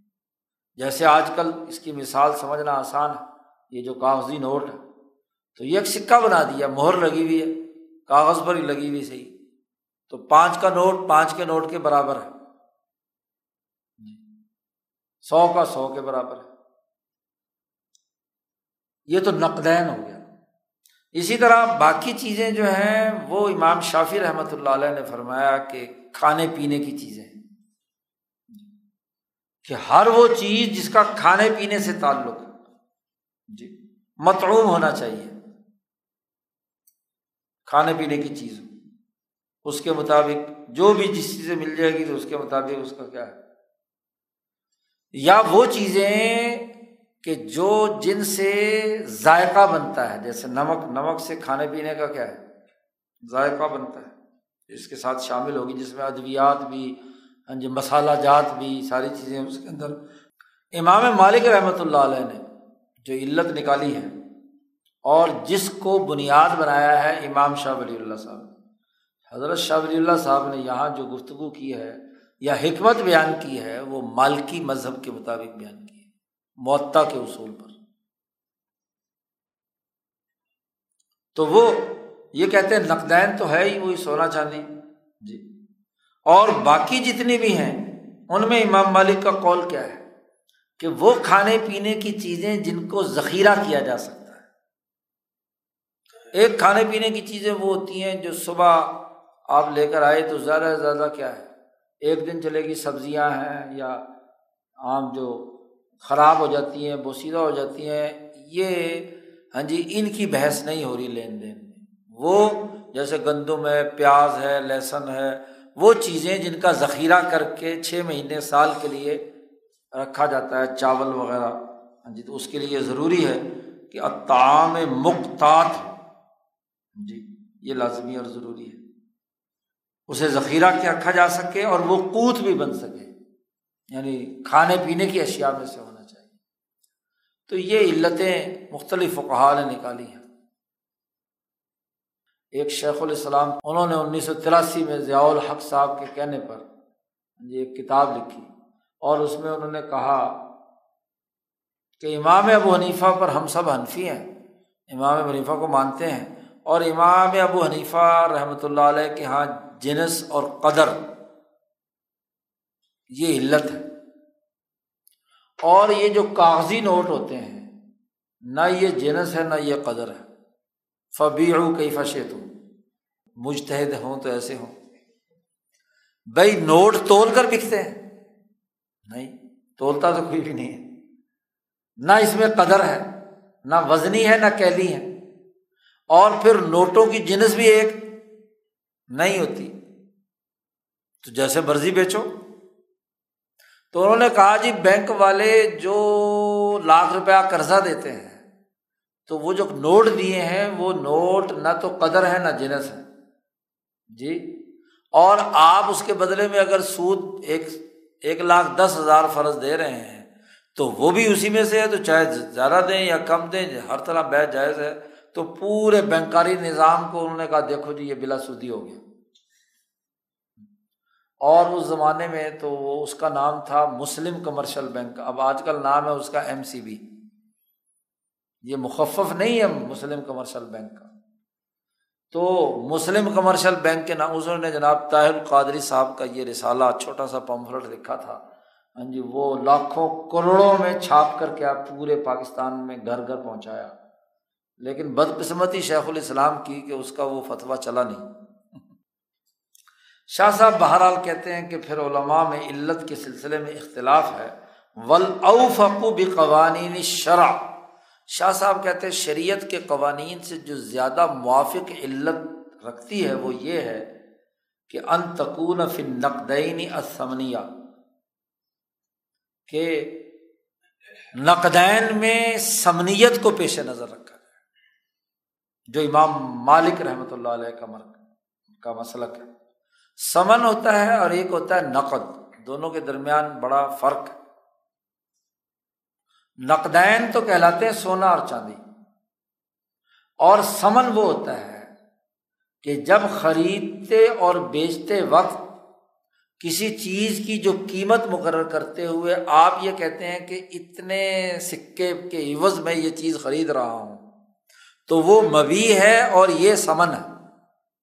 یعنی سودا کرتے وقت جس کو آپ نے بطور عوض کے کسی دوسرے کو دیا ہے، وہ سمنیت کہلاتی ہے۔ اور یہ سمنیت کوئی ضروری نہیں ہے۔ ہاں جی کہ صرف نقدین ہی ہو سمن کے تناظر میں تو جس نے کوئی اثاثہ بڑی مقدار میں دیا، اس کے بدلے میں کپڑا دے دیا، کوئی اور چیز دے دی، تو وہ بھی سمن ہو سکتا ہے۔ لیکن یہاں جو علت میں بیان کیا ہے کہ نقدین میں اسمنیا ہونا چاہیے اور وہ ان دونوں کے ساتھ ہی مخصوص ہے یعنی سونا اور چاندی کے ساتھ۔ اور باقی جو چار چیزیں ہیں، اس کے لیے امام مالک نے فرمایا ہے کہ وہ چیزیں ہیں کھانے پینے کی تعام ہے کہ جو مختات ہو اور المدخر ہو یعنی جو قوت ہو کھانے پینے کی چیز۔ گندم ہے، جو ہے، جیسے چاروں چیزیں بیان فرمائی آپ نے کھجور ہے، نمک ہے، تو جو بھی کھانے پینے کی چیز ہو اور ہر کھانے پینے کی چیز نہیں، اس کے ساتھ شرط وہ ہے کہ جس کو چھ مہینے سال کے لیے یعنی زیادہ لمبی مدت کے لیے ذخیرہ کیا جاتا ہے اور ذخیرے سے وہ خراب نہیں ہوتی۔ اور شاہ فرماتے ہیں کہ جہاں تک نمک کا معاملہ ہے تو لا یوکاس والے ہی امام شافی پر یہاں اعتراض کر رہے ہیں۔ امام شافی یہ کہتے تھے کہ نمک کے ساتھ سارے باقی مثالہ جات بھی اسی میں شمار ہوں گے۔ تو شاہ صاحب کہتے ہیں اس پر قیاس نہیں کیا جا سکتا۔ دوا وغیرہ اور طوابل کہتے ہیں مثالہ جات کو مثالہ جات وغیرہ۔ لیکن تعام الہی حاجہ لئی سدلا گئی اس لیے کہ تعام کے لیے ہاں جی نمک کی ضرورت ہوتی ہے مثالہ جات کی ضرورت نہیں ہوتی۔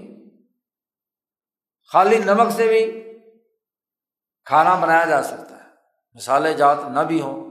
عام طور پر دیہاتوں میں لوگ کون مثالے جات ڈالتا ہے؟ یہ تو دلی والوں کا ذوق تھا، مغلیہ شاہیت کے تعیشات تھی اور اب جناب گھر گھر پھیلا دیے مثالیں ورنہ تو کہاں تھے؟ اور اب مثالیں اتنے کہاں سے آئیں گے؟ وہ تو بہت تھوڑی مقدار میں پیدا ہوتے ہیں۔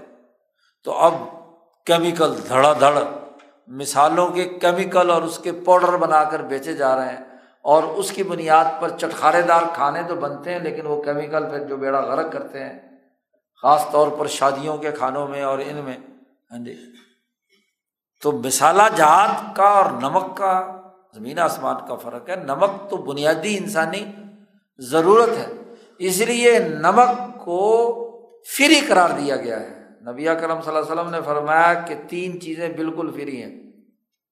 جی گھاس، آگ اور نمک۔ جہاں بھی پڑا ہو، سب کی مشترکہ ملکیت جی گھاس جنگل کا ہے، جو مرضی کاٹ کر لائے۔ آگ اگر کسی کے یہاں جلی ہوئی ہے، تو وہاں سے آگ لے کر اپنا چولہا جلانا فری ہے۔ کوئی آدمی اگر روکتا ہے تو اس کا روکنا غلط ہے۔ جی۔ اسی طرح کیا نمک بھی۔ یہ جب حدیث مولانا حفظ الرحمان سہاروی نے گاندھی جی کو گجرات میں سنائی تو گاندھی جی اچھل پڑے اور انہوں نے اس کے بعد جو نمک کی تحریک چلائی تھی، یاد ہو اگر ستیا گرہ کی تحریک سے پہلے نمک کی تحریک چلائی تھی، انیس سو اٹھائیس میں۔ گجرات کے ساحلوں پر، بمبئی وغیرہ کے ساحلوں پر سمندر سے نمک بنایا جاتا تھا اور مزدور بیچارے کام کرتے تھے، تو انگریزوں نے اس پہ ٹیکس لگا دیا۔ اور مزدوروں پر بڑے مظالم ڈھائے، تو اس کے خلاف کانگریس نے تحریک چلائی۔ تو اس میں گاندھی جی کے ساتھ مولانا حفظ الرحمان حتیٰ کہ علامہ انور شاہ کشمیری، یہ سارے لوگ جو ہیں دل سے جلوسوں میں شریک ہوئے۔ اور جہاں بھی گاندھی جی خطاب کے لیے زیادہ تر مسلم اکثریتی علاقہ ہے، تو جہاں بھی جو خطاب کے لیے کھڑے ہوتے تو رسول اللہ صلی اللہ علیہ وسلم نے فرمایا تین چیزیں مفت ہیں۔ ہاں جی تو اس پر کوئی ٹیکس نہیں لگایا جا سکتا۔ تو گاندھی جی حدیث پڑھ پڑھ سناتے رہے۔ تو نمک اور مسالہ جات تو اور چیزیں مسالہ جات کو نمک پہ قیاس کر کے امام شافی مثالوں کو اس میں شامل کر رہے ہیں تو یہ بات درست نہیں ہے۔ علی تعام لے حاجہ کھانے میں نمک کی ضرورت ہوتی ہے۔ ہاں جی۔ اس کے بغیر اس میں کوئی ذائقہ ہی نہیں بنتا، نہ گلتا ہے۔ اور باقی چیزیں جو ہے اس کی تو کوئی ضرورت نہیں ہوتی ان کاموں کے لیے۔ تو یہ تو کیا ہے، گویا کہ کوت کا یعنی رزق کا جز ہے نمک تو۔ اور گویا کہ خود قوت ہے، غذا ہے، نہ کہ باقی تمام اشیا شاہ صاحب کہتے ہیں، انما ذہب نہ ظالی کا ہم، امام مالک کی اس علت کو ہم نے اختیار کیا ہے، اس لیے کہ شریعت اعتبار کرتی ہے بہت سارے معاملات میں، احکام میں سمنیت کا، کہ کون سی چیز سمن بن رہی ہے۔ جیسے سمنیتی کے تناظر میں شرط لگائی بے کے اندر کے مجلس میں ہی ایک دوسرے سے چیزوں کا قبضہ لینا ضروری ہے۔ سمن وہی ہوتا ہے کہ آپ نے چیز دی ہے تو فوراً ہی کاؤنٹر پر آپ پیسے بھی وصول کر لیں اس لیے کہ حدیث میں آیا لفظ تعام اور تعام اربوں کے یہاں دو معنی میں استعمال ہوتا تھا۔ ایک بر یعنی گندم کے معنی میں، اور وہ یقیناً یہاں مراد نہیں ہے تعام سے۔ اور دوسرا، وہ چیزیں جن کو، جن کی روٹی روزی کے طور پر استعمال کیا جائے اور جس کا ذخیرہ کیا جائے المختاط المدخر۔ اسی لیے اس کے مقابلے میں اس کی قسیم پھل فروٹ ہے اور مثالہ جات ہے۔ جی۔ تو اس لیے پھل فروٹ وہ ہوتے ہیں جو چوبیس گھنٹے بعد خراب ہونا شروع ہو جاتے ہیں۔ وہ تو موقع پہ ہی استعمال کر لو۔ یا سبزیات ہے یا مثالہ جات ہے وغیرہ وغیرہ۔ وہ ان او جب تقابض فل مجلس لمانہ یہی نہیں باقی نبی اکرم صلی اللہ علیہ وسلم نے فرمایا کہ نقد و نقد لینا ضروری ہے۔ تو کیوں؟ شاہ صاحب کہتے ہیں اس کی وجہ یہ ہے کہ تعام و نقد الحاجت الہما اشد الحاجات۔ دیکھو، کھانے کی چیز آپ خریدنے گئے ہیں تو کیوں خریدنے گئے؟ آپ کو بھوک لگی ہوئی ضرورت پوری کرنی ہے آپ نے۔ ہاں جی۔ اور دوسرا آدمی دکاندار جو سودا بیچ رہا ہے، اس کی حاجت پیسے ہیں تاکہ ان پیسوں سے کل کو دوسرا سودا خرید کر لائے۔ اور وہ بیچے۔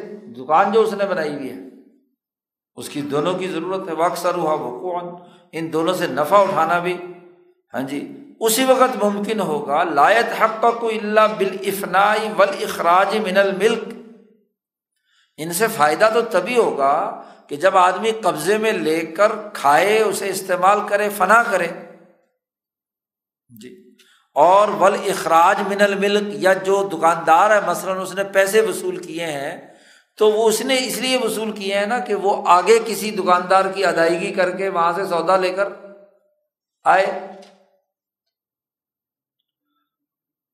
تو شاہ صاحب کہتے ہیں کہ اگر لین دین میں دیر ہو گئی تو ہو سکتا ہے کہ وہ کھانا ضائع ہو جائے یا وہ کھانا جو ہے کھا پی کر ختم کر دے کوئی ایک فریق۔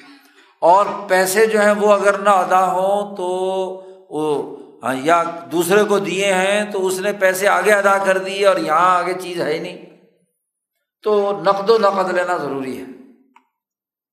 ورنہ تو قبضے کے وقت جھگڑا ظاہر ہو سکتا ہے۔ اور بدل اس وقت فنا ہو چکا ہو، تو اب یہ بیچارہ ٹاپتا پھرے۔ مجھے کل لے لینا، پرسوں لینا، پھر لینا، پرسوں کس نے جھگڑے کی نوبت پہنچ جاتی ہے۔ اور یہ بہت زیادہ کبھی ترین بات ہے جھگڑوں میں۔ تو اس کا دروازہ بند کر دیا۔ اس لیے نبی اکرم صلی اللہ علیہ وسلم نے شرط لگائی کہ بے کرتے وقت دونوں فریق اپنی اپنی چیز پر قبضہ کریں۔ اور ان دونوں کے درمیان کوئی چیز باقی نہیں رہنی چاہیے۔ کیونکہ سسٹم کا تقاضا یہ ہے کہ جھگڑے نہیں ہونے چاہیے۔ شریعت نے اس علت کو معتبر قرار دیا ہے۔ پھر نہیں انبیڑ تعام کہ وصول کرنے سے پہلے آگے چیز نہیں بیچی جا سکتی تعام خاص طور پر۔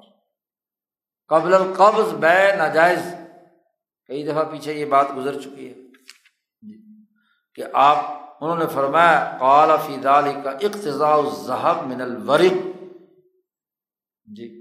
فوری طور پر لین دین اپنا مکمل کرو مالم تف طریقہ و بین کما شعین یہ الفاظ حدیث کے یہاں پر نقل کرتے کیے ہیں۔ یہ حضرت ابن عمر رضی اللہ تعالیٰ عنہ تھے، تو وہ کہتے تھے کہ میں نے اونٹ بیچے تھے دنانیر کے بدلے میں۔ تو بسا اوقات سودا تو دنانیر پر ہوا، لیکن جو دینے والا ہے اس کے پاس ہاں جی دینار نہیں تھے، اس نے مجھے دے دیے کیا؟ دراہم وہ ابھی اور بد دراہم تو میں اس کی جگہ پر کیا دنانیر لے لیتا ہوں۔ تو کہتے ہیں ابن عمر، مجھے شخصہ گزرا تو میں نے جا کر حضور صلی اللہ علیہ وسلم اس بات کا تذکرہ کیا۔ تو آپ نے فرمایا کہ اسی دن کے ریٹ پر لین دین مکمل کر لو اور کوئی چیز باقی نہ رہے اگلے دن کے لیے، تو پھر تو ٹھیک ہے۔ ہاں جی۔ اور تم اپنی مجلس سے ایک دوسرے سے جدا بھی نہ ہو۔ ایسی صورت میں جدا ہو کہ معاملہ نمٹا ہوا ہونا چاہیے، کلیئر ہونا چاہیے۔ کوئی لین دین باقی نہ ہو۔ اور دوسری وجہ یہ ہے کہ اگر نقد ایک طرف ہے تعام دوسری طرف ہے، تو نقد وسیلہ ہے کسی چیز کو حاصل کرنے کے لیے، جیسا کہ نقدیت کا تقاضا۔ ہے فقانہ حقیقت لائق ہے اس بات کے کہ چیز کو قبول کیے بغیر خرچ ہو جائے کہیں۔ اور دونوں جانبین میں نقد ہے یہ تعام ہے تو وہاں اگر تبادلہ ہو رہا ہے تو ایک کو دوسرے کے بدلے میں نقد بنایا جا رہا ہے تو یہ نقد تحکمن ہے۔ اور جانبین میں سے کوئی اگر اس کا استعمال وہ نہیں کر رہا تو پھر گویا کہ ادھار کی ادھار کے ساتھ بے ہے کیونکہ نہ اس نے کچھ دیا، نہ اس نے کچھ دیا۔ زبانی کلامی ادھار کا ادھار سے اور اس سے منع کیا نبی کرم صلی اللہ علیہ وسلم نے۔ بے الکالی بالکالی جسے کہتے ہیں۔ اور بس اوقات کسی بدل کو پہلے دینے میں ایک فریق بخل سے کام لیتا ہے۔ تو ایسا بھی جھگڑا ہو سکتا ہے۔ تو عدل کا تقاضا یہ ہے کہ ان کے درمیان جو اختلافی پہلو ہے اسے ختم کیا جائے اور دونوں کو حکم دیا جائے کہ موقع پر ہی لین دین مکمل کر کے جب ایک دوسرے سے جدا ہوں تو ہر چیز خریدنے اور بیچنے والے کے قبضے میں اپنی اپنی چیز ہونی چاہیے۔ تعام اور نقد اس حدیث میں بیان فرمایا گیا ہے۔ اس لیے کہ یہ اصل الاموال ہے۔ نقد سے چیزیں پیسے خریدی جاتی ہیں سونے چاندی سے۔ اور تعام کھانے پینے کی انسان کی ضرورت ہے۔ کیونکہ ان کی زیادہ تر گردش ہوتی ہے واق سروحا تعاورن۔ اور یہ ان دونوں کا معاملہ یہ ہے کہ ان کو ختم یا ہلاک کیے بغیر ان سے نفع اٹھانا ممکن نہیں ہے۔ بھائی سالن، روٹی، چاول، گندم، نمک، جب تک آپ کھا کر ہضم نہ کر دیں تو اس وقت تک ان سے فائدہ۔ اور جو دکاندار جس نے پیسے لیے ہیں، وہ جب تک آگے ادا کر کے نئے پیسے نہ لے، نیا سودا لے کر نہ آئے تو دکان نہیں چلتی۔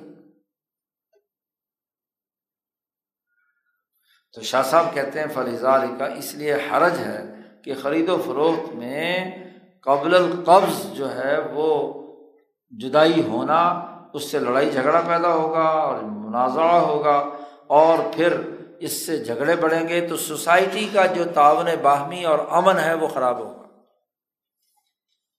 شاہ صاحب کہتے ہیں کہ اس طرح کے احکامات میں اصل شریعت کی منشا تو یہ ہے کہ اس کا سسٹم نہیں بننا چاہیے۔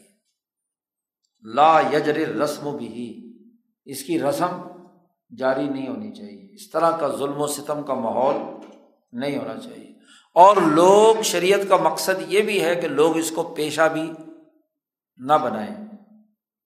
اللہ یا تکسب ذالک الناس۔ اور لا فال شعیم من ہو اصل ہاں البتہ، کبھی کبھار اگر کسی ضرورت کے طور پر ہاں جی اس طرح کا آگا پیچھا ہو جائے کہ ایک آدمی کے پاس فوری طور پر پیسے نہیں ہیں، تو چلو جی ادھار کر لیا ایک آدھ دن کا۔ نقدین اور دوسری چیزوں کے درمیان ہاں، یعنی کہ گنجائش ہے اس کی سوسائٹی کے اندر۔ ظاہر ہے کہ ہوتا ہے مواصلات کے طور پر یا محلے کے دکاندار ہیں، پتہ ہے، بھی پیسے کہیں جائیں گے نہیں تو۔ تو اصل میں تو اس کو رواج بنا دینا اور قانون اور سسٹم بنا دینا یہ ناجائز ہے۔ اس لیے نبی اکرم صلی اللہ علیہ وسلم نے بلال سے کہا تھا کہ بے تمر بین آخر سو مشتری بھی کہ یہ کھجور جو ہے، خیبر کی، وہ کھجور لائے تھے نا بہت اچھی عمدہ۔ تو نبی اکرم صلی اللہ علیہ وسلم نے فرمایا تھا کہ یہ کہاں سے لائے؟ ساری خیبر کی کھجور ایسی ہیں۔ انہوں نے کہا، نہیں جی دو جو ہے نا خراب، دو سا میں نے خراب سی کھجور دے کر یہ ایک سا اچھی اور عمدہ کھجور خریدی ہے برنی۔ جی۔ تو آپ صلی اللہ علیہ وسلم نے فرمایا، تم نے غلط کام کیا۔ یہ تو کیا ہو گیا؟ ہا ہا الفضور فرمایا عین الربا عین الربا، یہ تو عین سود ہے، عین سود ہے۔ یہ کیا حرکت کی تم نے؟ آپ صلی اللہ علیہ وسلم نے فرمایا کہ ایسے کرنا تھا بھائی کہ وہ جو دو سا ردی تھی اس کو بازار میں بیچتے پیسوں کے بدلے میں۔ اور پیسوں سے آپ بازار سے اچھی کھجور خریدتے۔ جی۔ اب یہ گویا کہ نبی اکرم صلی اللہ علیہ وسلم نے ایک اسے بلال کو ایک راستہ بتلایا۔ کہ اگر ایسی صورت حال ہو تو سود سے بچنے کا یہ ایک طریقہ جی، اختیار کیا جا سکتا ہے، ہیلا۔ اب شاہ صاحب کہتے ہیں، دیکھو، یہ جو ہیلا بیان کیا ہے نبی کرم صلی اللہ علیہ وسلم نے بلال کے لیے، یہ انفرادی معاملات میں جز وقتی طور پر کوئی انفرادی مجبوری کی صورت حال ہو تو وہ ایسا کر سکتا ہے۔ لیکن اس کو رسم نہیں بننا چاہیے۔ سسٹم اس کی بنیاد پر نہیں بننا چاہیے کہ چور راستے سے ہیلا اختیار کر کے آپ اسے نظام کا حصہ بنا دیں۔ رسم نہیں اس کی جاری ہونی چاہیے، لوگ اس کو پیشہ نہ بنائیں۔ یہی حدیث جو ہے بلال والی، اس کو بنیاد بنا کر تقی عثمانی صاحب نے بینکاری کا ہیلا کیا ہے۔ کہ دیکھو جی یہاں رسول اللہ صلی اللہ علیہ وسلم نے بلال کو ہیلا سکھایا تھا کہ یہ بازار میں بیچ دو۔ پیسے لو اور پیسے لے کر اس سے کیا ہے؟ شاہ صاحب کہتے ہیں کہ یہ انفرادی طور پر کسی جزوی معاملات میں کسی مشکل کے وقت تو کیا جا سکتا ہے، لیکن اس کی رسم، اس کو پیشہ بنایا نہیں جا سکتا۔ اسی لیے کہ اس کے خلاف کتنی کھلی بات شاہ صاحب نے اور اس کو والم سے بیان کیا ہے شاہ صاحب۔ علمی طور پر اچھی طرح یہ بات جان لو۔ کہ اس طرح کے احکامات میں مراد یہ ہے شریعت کی کہ رسم نہیں بننی چاہیے، سسٹم نہیں بننا چاہیے۔ انہوں نے اس حدیث کو بنیاد بنا کر ایک پورا سسٹم کھڑا کر دیا۔ اور ہیلا بھی ایسا فضول اور لغ جو سراسر شریعت کے خلاف۔ جی۔ جو دوسری بینکنگ ہے، وہ بھی تو کیا ہے؟ وہی کام کر رہی ہے۔ اور آپ کی بینک میں کیا ہے؟ کہ جی آپ نے کہا کہ جی ہیلا کر لو۔ ہیلا کیا کر لو؟ کہ جی جو قرضہ لے رہا ہے نا، اس کے ساتھ ایگریمنٹ کرو، دو ایگریمنٹ کرو۔ جی۔ اور ان ایگریمنٹ میں طے کرو کہ یہ کرایہ ہوگا جو فالتو تم دے رہے ہو۔ جی۔ ایک کرائے کا ایگریمنٹ اور ایک قرضے کا ایگریمنٹ حالانکہ یہ بھی شرعی طور پر ناجائز اور حرام ہے کہ ایک ہی دو فریق معاملہ کریں ہاں جی صف فی صف ایک معاہدے کے اندر دوسرا معاہدہ بھی داخل کر دیا جائے۔ ناجائز اور حرام ہے۔ دوسری حدیث سے احادیث کے خلاف اور ہیلے کی بنیاد پر پورا نظام اور اس کو کہنا جی اسلامی بینکاری تو کتنی بڑی خرابی کی بات۔ تو شاہ صاحب نے مالی معاملات میں جو بنیادی عمل ہے، سود کے جو اثرات اور نتائج ہیں اس کے جو بنیادی مقصد اور ہدف ہے وہ شاہ صاحب یہاں واضح کر دیا۔ یہ بہت اہم جملہ ہے۔ ہاں جی عبارت یہ یاد رکھنی چاہیے اور یہ نام نہاد بیکاری والے جو ہیں، ان کو یہ دکھانی چاہیے شاہ صاحب کی عبارت۔ جی، جس ہیلے کی بنیاد پر یہ سارا کام کر رہے ہیں۔ چلو جی دو تین علمی قاعدے ہو گئے، چوتھا علمی قاعدہ آگے اب مزید آ رہا ہے۔